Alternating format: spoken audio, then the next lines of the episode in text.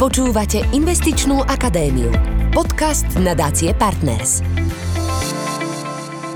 Dobrý deň, moje meno je Anna Žilková a počúvate Investičnú akadémiu, podcast nadácie Partners. Edukačné podcasty plné aktuálnych informácií a praktických riešení zo sveta financií, ktoré poslucháčom môžu pomôcť pri správnych finančných rozhodnutiach. Odkladanie rozhodnutí na neskôr je pre mnohých z nás realitou. A ak sa to týka financií, platí to dvojnásobne – ale odloženie rozhodnutia, čo bude s našimi peniazmi zajtra, o týždeň či o 5 rokov, nás môže stať v budúcnosti poriadne výčitky a bez prikrášlenia či preháňania nás môže stať doslova majetok. Prečo? Situácia v ekonomike nie je najlepšia, čaká nás vysoká inflácia, rast cien a znehodnocovanie peňazí, ktoré nám ležia len tak na účtoch a nezarábajú. Viete, čo robiť, aby naše peniaze nestratili na hodnote? Tak na to nám odpovie finančný analytik zo spoločnosti Finančný kompas Maroš Oučarik. Dobrý deň. Dobrý deň, prajem. Povedzme si to na rovinu. Analytici pre nás nemajú dobré správy. Vyplýva to zo súčasnej náročnej situácie, kedy nakupujeme drahšie potraviny, zdraželo tankovanie, čaká nás rast cien energií a prognózy rastu inflácie podľa analytikov nie sú vôbec optimistické. Upozorňujú, že práve rastúca inflácia až okolo 4% v roku 2022 nám ukrojí z našich úspor, ktoré máme odložené v bankách. Môžeme si to vysvetliť, teda každý, kto má odložené nejaké peniaze na svojich účtoch, ich bude mať menej? Pomôžem si e, veľmi jednoduchým príkladom priamo z mesta, kde žijem, to je mesto Poprad.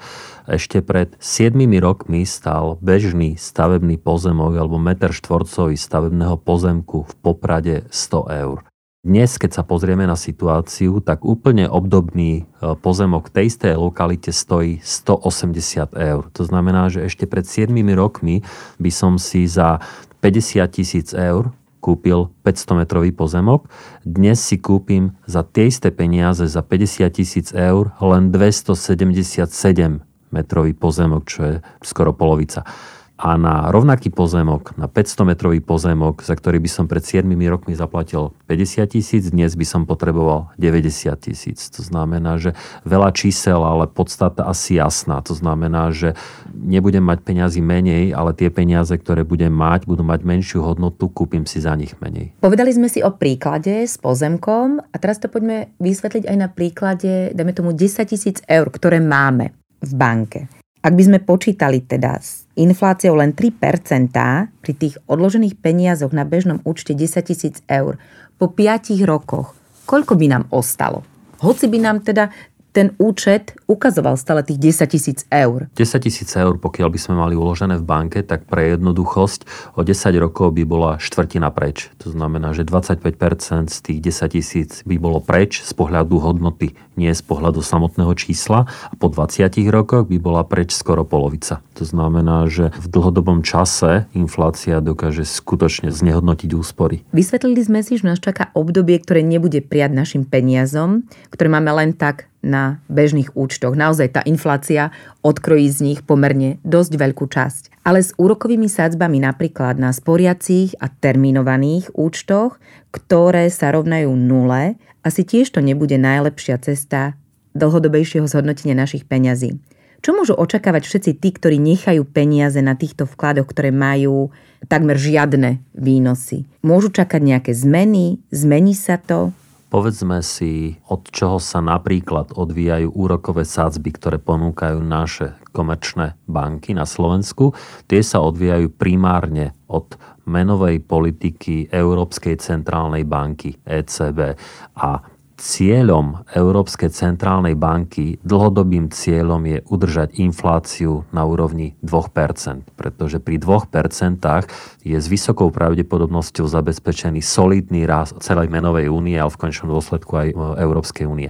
To znamená, že inflácia je prítomná a bude prítomná a pokiaľ jej nebudeme čeliť tým, že budeme voliť správne finančné produkty na to, aby nám neznehodnocovali naše peniaze, tak budeme chudobnieť, pretože že úspory sa nebudú shodnocovať, ale práve naopak znehodnocovať. A môžeme si povedať, lebo tieto produkty sú na trhu, hej, aj tie sporiace, aj terminované, tak možno tieto typy produktov pre koho sú určené? Bežné konzervatívne bankové produkty sú určené pre bežných ľudí, v podstate pre každého, ale na nevyhnutnú finančnú rezervu. To znamená, že ak sa bavíme o tom, že že ľudia by mali mať finančnú rezervu aspoň vo výške 4 až 6 čistých mesačných príjmoch, tak napríklad tieto bežné konzervatívne produkty sú určené na to, aby ľudia využívali práve tie na takú rýchlu likviditu, rýchlu dostupnosť peňazí. Takže mám na terminovanom vklade, mám na sporiadcom účte a potrebujem nutne peniaz na nejaký mimoriadný výdavok v rodine, použijem tie.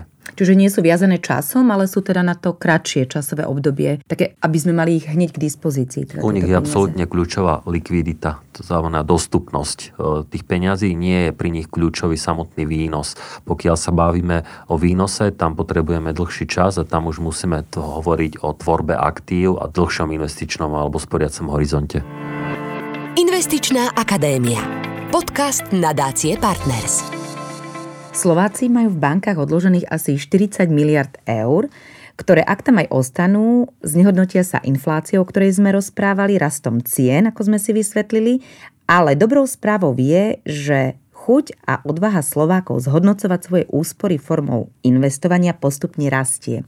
Je práve investovanie cesta, ktorou môžeme zhodnotiť svoje úspory, aby nám neostali len tak ležať na účtoch? Môžeme si povedať, čo je cieľom investovania a čo ním môžeme získať? Určite vidieť e, väčší záujem investovaní slovenských domácností, aj keď to tempo nie je zďaleka také, aby sme postupne doháňali vo finančnom správaní finančne vyspelejšie krajiny, či už sú to krajiny západnej Európy alebo vyspelého sveta. To znamená, že stále sa radíme medzi najkonzervatívnejšie krajiny z pohľadu krajín OECD. To znamená, že napríklad za nami už je len Grécko. Sme krajina, kde dominantná hlavná časť úspor leží na bežných účtoch, prípadne v hotovosti a výsledok je, že tie krajiny, ktoré majú takúto štruktúru úspor alebo takto rozložené úspory, tak jednoducho zaručene budú v budúcnosti chudobnejšie, pretože ich úspory nezískavajú, ale strácajú. Poviem to na príklade, ak som prepočítal tohtoročné úspory 44 miliard, ktoré majú či už slovenské domácnosti alebo živnostníci na Slovensku v bankách na bežných produktoch, tak vďaka inflácii, ktorá priemerná za tento rok je 3%, hoci posledný údaj hovorí o 5%,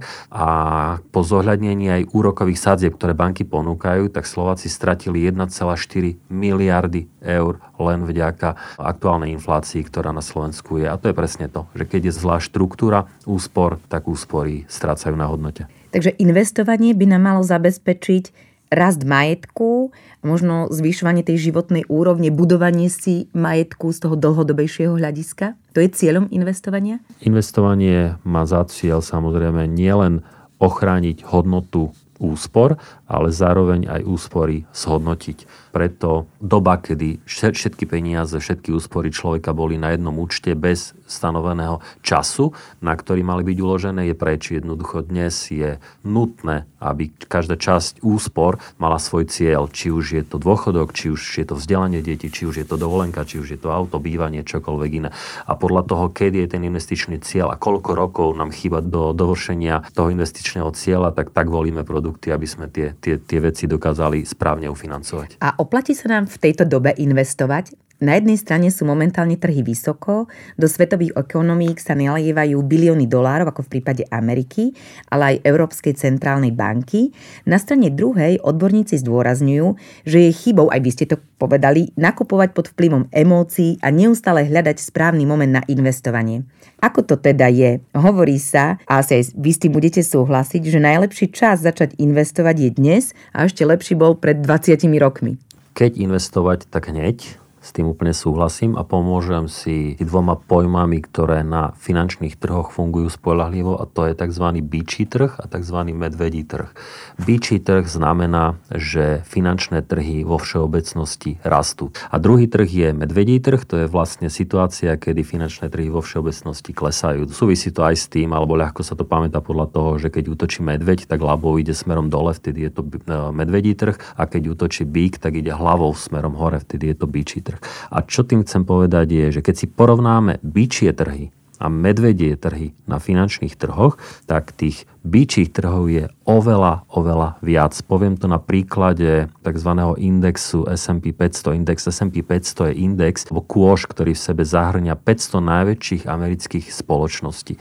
A ten index S&P 500, pokiaľ by sme sa pozreli na ten index od roku 1930 do dnes, to znamená, že za veľmi, veľmi dlhé obdobie 90 rokov, tak medvedích trhov bolo za toto obdobie dokopy 14 mesiacov. Len 14 mesiacov boli obdobia, kedy trhy padali a byčích trhov tam bolo 5 krát viac. To znamená, že vo všeobecnosti platí, že práve byčích trhov je na trhu oveľa viac.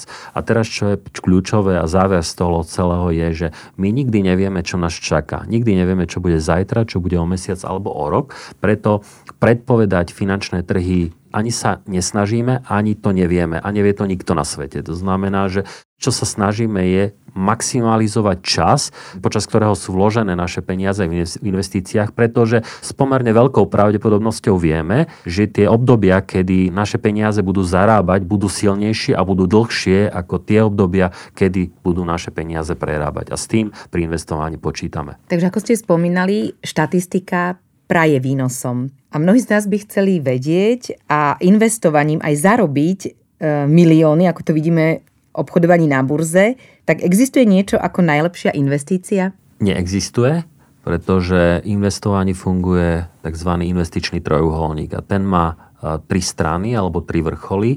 Jedna strana je výnos, to znamená, že samozrejme každý by chcel mať maximálny výnos.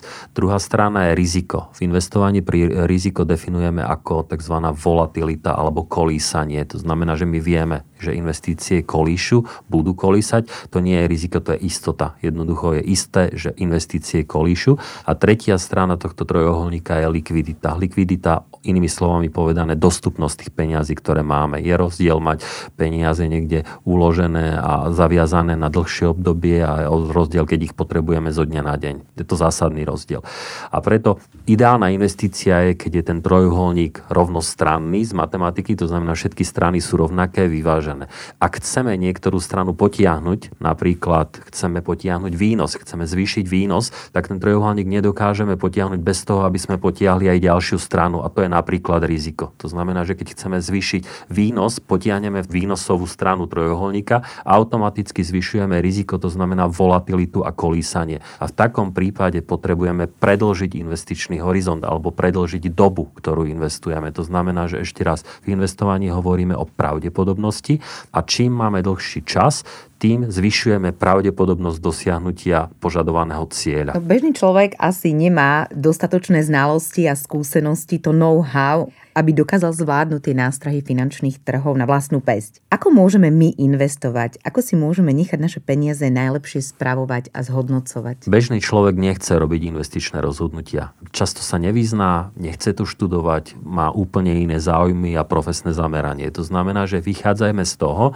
že správny investičný produkt je taký, ktorý spraví za investora alebo za človeka, ktorý investuje všetko. To znamená, že mojou úlohou ako bežného človeka, ktorý chce investovať, je podpísať zmluvu, nastaviť trvalý príkaz a o viac sa nestarať. To znamená, že keď sa bavíme o produkte, o investície, do ktorých pritekajú moje peniaze, tak môjim cieľom je, aby sa o tie peniaze staral profesionál. Niekto, kto sa vyzná, kto denodenne sleduje finančné trhy a kto vie, ako reagovať na prípadné impulzy, ktoré prichádzajú z finančných trhov. To znamená, že rozprávame sa napríklad o fondoch, rozprávame sa napríklad o produkte, ktorý sa volá riadené portfólio. Riadené portfólio je terminus technicus v investícii, kde mi investičná spoločnosť alebo obchodník s cenými papiermi ponúkne hotové portfólio cených papierov. Ja si začnem posielať, poviem príklad, 100 eur mesačne na to riadené portfólio a je úlohou tej investičnej spoločnosti, aby mi tých 100 eur rozdelila podľa potreby a zároveň,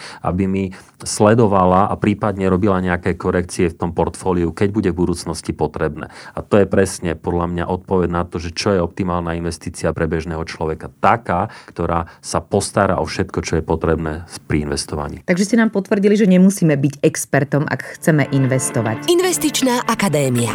Podcast nadácie Partners. Takou najobľúbenejšou formou investovania medzi Slovákmi sú spomínané podielové fondy. Čo sú to a vlastne na akom princípe fungujú? Zo všeobecním to najskôr na príklade a poviem, čo sú fondy. Fondy sú cené papiere, ktoré sú odborne povedané diverzifikované, preložím, sú rozdelené na veľký počet rôznych cených papierov. To znamená, že ja kúpou jedného podielového fondu a automaticky získavam cené papiere v desiatkách, stovkách, tisíckach iných cených papierov. Takže sú to také koše cených papierov, ktoré sú rozumne diverzifikované, rozdelené a tým chránia moju investíciu, mojich 100 eur, ktoré som si kúpil danú investíciu. Poviem to na jednoduchom príklade. Ak mám v tom koši alebo v podielovom fonde 100 cených papierov a každá by mala 1% podiel, v tom koši, tak keby aj náhodou sa stalo, že jedna z tých spoločností skrachuje, čo sa z času na čas na finančných trhoch reálne udeje, tak mňa to postihne 1% poklesom, pretože podiel alebo váha tej jednej spoločnosti 1% a je pravdepodobno, že tie ostatné spoločnosti môžu práve zarobiť a tým pádom vymážu tú stratu. Ak by som mal peniaze len v tej jednej spoločnosti,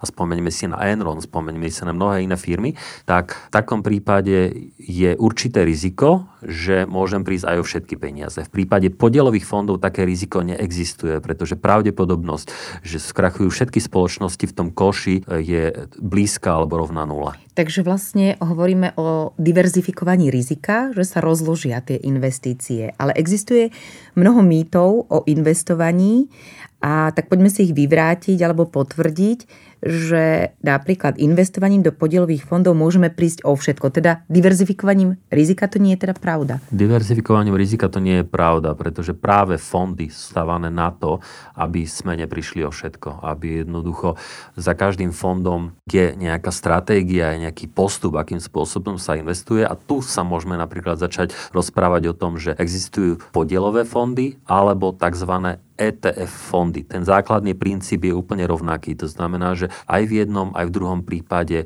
je to veľká skupina cených papierov, ktoré sú v nejakom koši a ja si kupujem celý ten koš. To znamená, že nevystavujem sa riziku, že budem investovaný len v jednej spoločnosti. To riziko je jednoducho rozložené.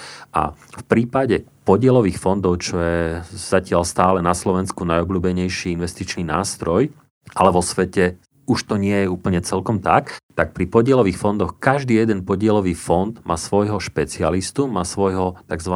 portfólio manažera. Je to špičkový vzdelaný človek so skúsenostiami z finančných trhov, ktorý rozhoduje o tom, aké cené papiere v tom podielovom fonde budú a nebudú. A tým, že on stojí alebo sedí nad tým samotným podielovým fondom, striehne, tak robí prácu za človeka, ktorý si takýto podielový fond kúpi, stráži, jednoducho robí investičné rozhodnutia. Okrem toho existujú tzv. ETF fondy, fondy. Ešte raz, je to veľmi podobný nástroj ako klasický podielový fond, ale ETF fond je v angličtine Exchange Traded Fund, to znamená verejne obchodovateľný ceny papier, verejne obchodovateľný fond a nad ETF fondom nestojí portfólio manažer, ktorý robí aktívne rozhodnutia, čo tam nakúpi alebo čo tam nenakúpi, ale napríklad ETF fond má často stratégiu, že kopíruje nejaký index. Preložím, znamená, že napríklad, ak máme index alebo zloženie 500 najväčších amerických spoločností, tak existuje ETF fond, ktorý presne kopíruje zloženie tých 500 najväčších amerických spoločností. To znamená, že tie ETF fondy majú často algoritmus alebo pravidla, čo sa nakupuje, čo sa nenakupuje do tohto fondu, bez toho, aby o tom musel rozhodovať jeden človek, jeden portfólio manažer. A vo svete existuje taký boj medzi aktívnymi podielovými fondami, ktoré spravujú portfólio manažéri a ETF fondami, ktoré nespravujú portfólio manažéri, ale ktoré majú nejaký pasívny algoritmus, čo sa tam nakupuje a nenakupuje. A zatiaľ sa ukazuje, že práve tie pasívne ETF fondy majú o niečo vyššiu výkonnosť. Nechcem tým povedať, že neexistuje aktívny fond, ktorý by neporazil pasívny fond. Chcem hovoriť, že tá pravdepodobnosť toho, že si zvolíte správne ETF je o niečo vyššia ako to, že si zvolíte a vyberiete lepšie zarábajúci aktívny podielový fond. Aby sme si to aj ilustrovali na konkrétnom príklade, tak rozhodli sme sa investovať pravidelne 100 eur mesačne. Ako sa budú správať? Môžete nám popísať, ako sa môže naša investícia zhodnocovať formou teda investičných produktov? Ak by sme investovali 100 eur mesačne pri bežnom výnose, opäť výnose konzervatívnom vo výške 5%, tak po 10 rokoch by sme navkladali 12 tisíc ale zarobili 15,5 tisíc. To znamená, náš čistý zisk z tohto investovania by bol 3,5 tisíc eur. Ak by sme s tým istým pokračovali ďalších 10 rokov, to znamená 20 rokov by sme posielali po 100 eur, tak by sme navkladali 24 tisíc eur to znamená raz toľko, z 12 by bolo 24 tisíc, ale zarobili by sme takmer 42 tisíc. To znamená, že už skoro raz toľko, čo sme navkladali, by bol výnos. A keby sme to isté podržali ešte ďalších 10 rokov, to znamená navkladali by sme 36 tisíc, tými 100 eurami mesačne po dobu 30 rokov, ale náš zisk z toho celého, alebo teda konečná hodnota investície by bola 83 tisíc. To znamená, že 47 tisíc by bol samotný výnos tej investície, čo sú nepomerne pozitívnejšie čísla pri dlhom horizonte. A uvedím ešte jeden príklad. Ak by sme mali odložených 10 tisíc eur a rozhodli by sme sa ich investovať jednorazovo, ako sa budú týchto 10 tisíc eur správať pri investovaní? Pomôžem si v tomto prípade nie faktorom času, ktorý sme rozoberali, ale faktorom výnosu. To znamená, že je kľúčové, aký produkt volím. Či ten produkt má výnos napríklad potenciálny výnos 2% alebo má potenciálny výnos 8%. Ak by tých 1000 eur by boli zhodnocované priemerným výnosom 2%, tak po 30 rokoch by z tisícky bolo 1800 eur. Ale pokiaľ by bolo tých 1000 eur zhodnocovaných 8%, tak konečný účet by bol 10 tisíc. To znamená, že je to absolútne zásadný rozdiel. Hovorím to preto, lebo sa to týka nielen investícií, ale týka sa to napríklad aj úspor v druhom pilieri, kde ľudia majú svoje úspory v garantovaných fondoch s priemerným výnosom 2%, pričom sú pri druhom pilieri fondy, ktoré majú potenciálny výnos niekde na úrovni 6 až 8 dlhodobo udržateľných. Takže z tohto pohľadu je to absolútne kľúčové a rozhodujúce, aký produkt volím, nielen na akú dobu ho volím. Investičná akadémia. Podcast nadácie Partners. Samozrejme, aby sme nezabudli, ale nepripočítavali, ako to podlieha poplatkom. Investície sú vždy spojené s poplatkami, to znamená, že pokiaľ sa pozerám na niektorý produkt a pozerám sa napríklad aj na historické výkonnosti tohto investičného nástroja, pri investíciách je vždy potrebné počítať s poplatkami, pretože s investíciami sú priamo späté poplatky. Pri každom investičnom produkte musí byť uvedené, že či výnos, ktorý daný produkt dosiahol, bol čistý alebo hrubý. Pokiaľ bol čistý, tak je po odpočítaní poplatkov. Pokiaľ bol hrubý, tak poplatky od tohto výnosu odpočítané neboli. Kľúčové je však pozerať na celkový výsledok. To znamená, že za poplatkami mala by byť skrytá pridaná hodnota alebo servis, alebo teda hodnota pre samotného investora. To znamená, že pre mňa je dôležité, aký je výsledný produkt, pre mňa je dôležité, čo všetko ten produkt v sebe zahrňa, či len to, že si niekde nakúpim nejaký mnou vybraný cený papier, alebo je to komplexná služba, kde mi niekto vysvetlí, doručí investíciu, stará sa o tú investíciu počas celej doby investovania. Absolútne kľúčové je vždy sa pozrieť na komplexitu poskytovaných služieb a porovnávať porovnateľné produkty. A existuje niečo také ako optimálny časový horizont investovania? A môžeme si povedať možno, že aj ten najkračší, pri ktorom už môžeme očakávať zhodnotenie? Závisí od toho, či sa rozprávame o dlhodobom investovaní alebo o krátkodobom tzv. špekulatívnom investovaní. Dlhodobé investovanie nepočíta s tým a nesnaží sa predvídať, čo je na finančných trhoch, čo sa udeje zajtra, o mesiac, o rok. Jednoducho počíta s tým, že peniaze do investičného produktu vložím a viem, že keď vydržím rozumne dlhý čas, odporúčaný investičný horizont, tak mi investícia s vysokou pravdepodobnosťou prinesie zaujímavý výnos. Pokiaľ ale hovoríme o krátkodobom tzv. špekulatívnom investovaní, tak sa bavíme často o dňoch, týždňoch, možno roku, dvoch kedy špekulatívne investovanie je postavené na prognóze, na odhadovaní krátkodobého vývoja, čo je tá úplne najťažšia disciplína vo financiách vôbec.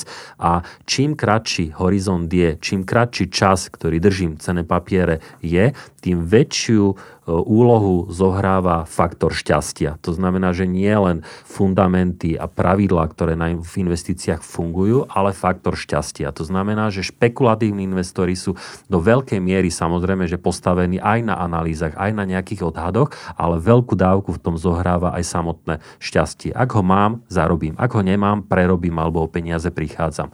Pri dlhodobom investovaní faktor šťastia je minimalizovaný a postavené je to celé na pravidlách, na tzv. Dlhodobých rastových trendoch. Pri dlhodobom investovaní môžeme hovoriť o tom časovom horizonte v desiatkách rokov? Pri dlhodobom investovaní môžeme hovoriť o tom, že začíname na 5 rokoch a čím dlhšie, tým bezpečnejšie investovanie. Pri krátkodobom 5-ročnom horizonte hovoríme o tom, že väčšiu mieru alebo väčší objem by mali mať menej volatilné investičné aktíva. To sú napríklad dlhopisy. Majú síce menší výnos, ale zároveň aj menej kolíšu. A tam už sme v tom našom známom investičnom trojuholníku. Jednoducho pri krátkom horizonte si nemôžem dovoliť vysoko volatilné, vysoko kolísajúce aktíva, triedy aktív, ale musím vybrať niečo, čo menej kolíše, aby som sa nevystavoval príliš veľkému riziku. Čím sa mi ten investičný horizont predlžuje, tým si môžem dovoliť zvoliť a vybrať aj volatilnejšie v investíciách, rizikovejšie, volatilnejšie aktíva, ktoré logicky prinášajú aj vyššie výnosy. A môžete nám povedať, kto každý môže investovať? Je investovanie vlastne pre každého? Predsa len každý sme iný. Je niečo také ako investovanie pre tých opatrnejších a naopak pre tých odvážnejších? Som presvedčený, že zatiaľ čo dnes sa investičné produkty nachádzajú v rodinných rozpočtoch Slovákov skôr výnimočne ojedinele, aj keď samozrejme pribúdajú rodiny a, in, a jedinci, ktorí investujú. Som presvedčený, že v horizonte niekoľkých rokov bude investovanie bežnou súčasťou rodinných rozpočtov väčšiny Slovákov, pretože iná cesta nie je. Úrokové sazby budú dlhodobo nízke, inflácia je prítomná aktuálne na, na pomerne vysokých úrovniach. To znamená, že ak ľudia nechcú prerábať, ale práve naopak chcú, aby ich peniaze a úspory sa zhodnocovali, budú musieť investovať. Investičná akadémia. Podcast nadácie Partners. A povedzme si aj o rizikách, ktoré na nás môžu čakať pri investovaní. Musíme byť pripravení aj na to, že naše peniaze budú kolísať. Hovorme o tom, že či chceme voliť tzv individuálne investičné nástroje alebo kolektívne investičné nástroje. Individuálne investičné nástroje sú nástroje, kde si ja sám ako individuálny investor rozhodujem, čo si kúpim, kedy si kúpim a čo konkrétne si kúpim. Často sú to individuálne akcie rôznych spoločností, o ktorých čítam v médiách, o ktorých počúvam, na ktoré niekto dá referenciu. Tesla, Facebook, Microsoft, čokoľvek, Alphabet, alebo sú to kolektívne nástroje, to znamená už spomínané fondy, kde jednoducho to riziko je rozložené medzi veľký počet cených papierov. Naše odporúčanie alebo moje odporúčanie je určite voliť kolektívne investičné nástroje, pretože je to bezpečnejšia cesta. Je toto práve čistokrvné investovanie pre bežných ľudí a okrem toho e, niektoré investičné spoločnosti predtým, ako dovolia investorovi investovať peniaze, mu dajú spraviť tzv. investičný dotazník. Je to set 10, 20, 30 otázok, ktoré jednoducho, keď si investor vyplní, tak vyjde mu z toho, aký je investor. Či je investor, ktorý je nastavený a sú pre neho vhodné máme rizikovejšie investičné nástroje alebo práve naopak konzervatívnejšie investičné nástroje. To znamená, že je to bežná prax na slovenskom investičnom poli, kedy investičná spoločnosť dáva vyplňať investičný dotazník a ten je záväzný pre výber konkrétneho produktu. To znamená, že aj takýmto spôsobom sú investori v konečnom dôsledku chránení. Môžete nám povedať, aké robíme my najčastejšie chyby pri investovaní, keď sa rozhodneme investovať? Pomôžem si jedným prieskumom spoločnosti Dalbar. Je to prieskum z roku 2018 a ten prieskum hovorí o tom, že zatiaľ čo tie najznámejšie investície alebo investičné aktíva, ako sú akcie, ako sú nehnuteľnosti, ako je zlato, v priemere zarábali okolo 8% ročne dlhodobo priemerný investor, retailový alebo teda bežný človek, ktorý investoval napríklad aj do týchto aktív, tak zarobil len 2,58% ročne. A v čom je ten figel, alebo prečo to tak bolo. Je to tak preto, pretože človek sa často nechá riadiť emóciami. To znamená, že spraví to, že ak investície začnú klesať, hovorili sme o tom, že prichádzajú medvedie trhy a začnú klesať, tak bežný človek často spanikári a peniaze vyberie v najnevhodnejšom čase. A práve naopak, keď investície začnú rásť a rastú pomerne dlhú dobu, vtedy sa o tom píše v médiách, veľa ľudí má pocit, že investície rastú a je vhodný čas nakupovať a vtedy nakupujú väčších balíkoch práve bežní retailoví investori, ktorí nemajú tú skúsenosť. Pričom to správne nastavenie by malo byť opačné. Keď trhy padajú, tak ja nakupujem, pretože vtedy je ten čas, kedy nakupovať a keď trhy rastú a ja peniaze potrebujem, tak vtedy si môžem dovoliť vybrať, pretože vyberám so ziskom. A práve to je efekt. Keď sa rozhoduje často retailový investor, tak sa rozhoduje na základe emócií. A moje odporúčanie, keď tie emócie nevie zvládnuť, pretože nemá skúsenosť, vedomosti a tak ďalej, tak je lepšie využiť napríklad služby finančného sprostredkovateľa, finančného poradcu, ktorý je školený, ktorý má odžité na finančných trhoch a vie mu poradiť, kedy sa ako správať, aby jeho priemerný výnos nebol 2,58, ale 6, 7, 8 čo je bežný výsledok mnohých investičných produktov. Už sme spomínali, že v investovaní zaostávame napríklad za Spojenými štátmi alebo za niektorými krajinami Európy. Môžeme si povedať, ako ale investujú Slováci a investujeme často a do čoho najviac? Keď sa pozrieme stále, najobľúbenejší produkt Slovákov sú podielové fondy. Aktuálne v nich majú nainvestovaných Slováci viac ako 11 miliard eur. To je veľká suma peňazí. Keď sa pozrieme a rozdelíme si tie podielové fondy, tak podielové fondy vyberajú buď to napríklad akciové fondy, to sú tie najdynamickejšie, určené na najdlhšie obdobie, alebo sú to zmiešané fondy, alebo sú to dlhopisové fondy, to sú práve tie kratšie, ktoré menej kolíšu najziskovejšia alebo najvýnosnejšia trieda týchto podielových fondov sú akciové fondy. Ich priemerné zhodnotenie podľa posledných údajov Asociácie správcovských spoločností bolo 15,98. To znamená, že 15,98% ročný výnos týchto podielových fondov v porovnaní napríklad s dlhopismi, kde priemer za celý trh je 1,27. A napriek tomu práve v akciových fondoch, ktoré zarábali 15,98% ročne, majú Slováci len 15% svojich úspor v rámci podielových fondov. To znamená, že často tam vidíme nevyužité príležitosti, ktoré ten trh ponúka z rôznych dôvodov. Určite tým nemyslím, že všetky peniaze by mali byť v akciových fondoch. Vôbec nie. Vždy to závisí od toho, aký som investor a na akú dobu chcem investovať. Ale 15% je podľa môjho názoru veľmi málo na to, čo ten trh ponúka, aký potenciál je vlastne ušlý alebo sme ho nevyužili. Asi by sme to chceli vedieť všetci. Musím sa opýtať, existuje nejaký zaručený recept na úspešné investovanie? A možno trochu osobnejšia otázka, vy investujete? Áno, investujem, investujem dlhodobo, investujem značením, investujem s vierou, že je to správna cesta, ako zhodnocovať úspory. Odporúčam to aj poslucháčom, pokiaľ počúvajú tento podcast. A tou správnou cestou si myslím, že je cesta dlhodobého investovania. Cesta, kedy nastavím trvalý príkaz, vyberiem si produkt, a pravidelne posielam a nechám správu peňazí v rámci investícií na profesionálov, ktorí denodene sledujú finančné trhy. To si myslím, že je tá najbezpečnejšia cesta, ako z investícií získavať dlhodobo čo najviac. Ďakujem pekne za rozhovor finančnému analytikovi zo spoločnosti Finančný kompas Marošovi Oučarikovi pri dnešnej téme, čo robiť, aby naše peniaze nestratili na hodnote. Prišli sme na to, že nechať si naše úspory spravovať odborníkmi je tou lepšou a určite pre nás zodpovednejšou cestou, ako ich len tak nechať ležať odložené pod vankúšom. Milí poslucháči a poslucháčky, teším sa na vás pri ďalšom vydaní Investičnej akadémie. Počúvali ste Investičnú akadémiu, podcast nadácie Partners. Tešíme sa na vás aj na budúce.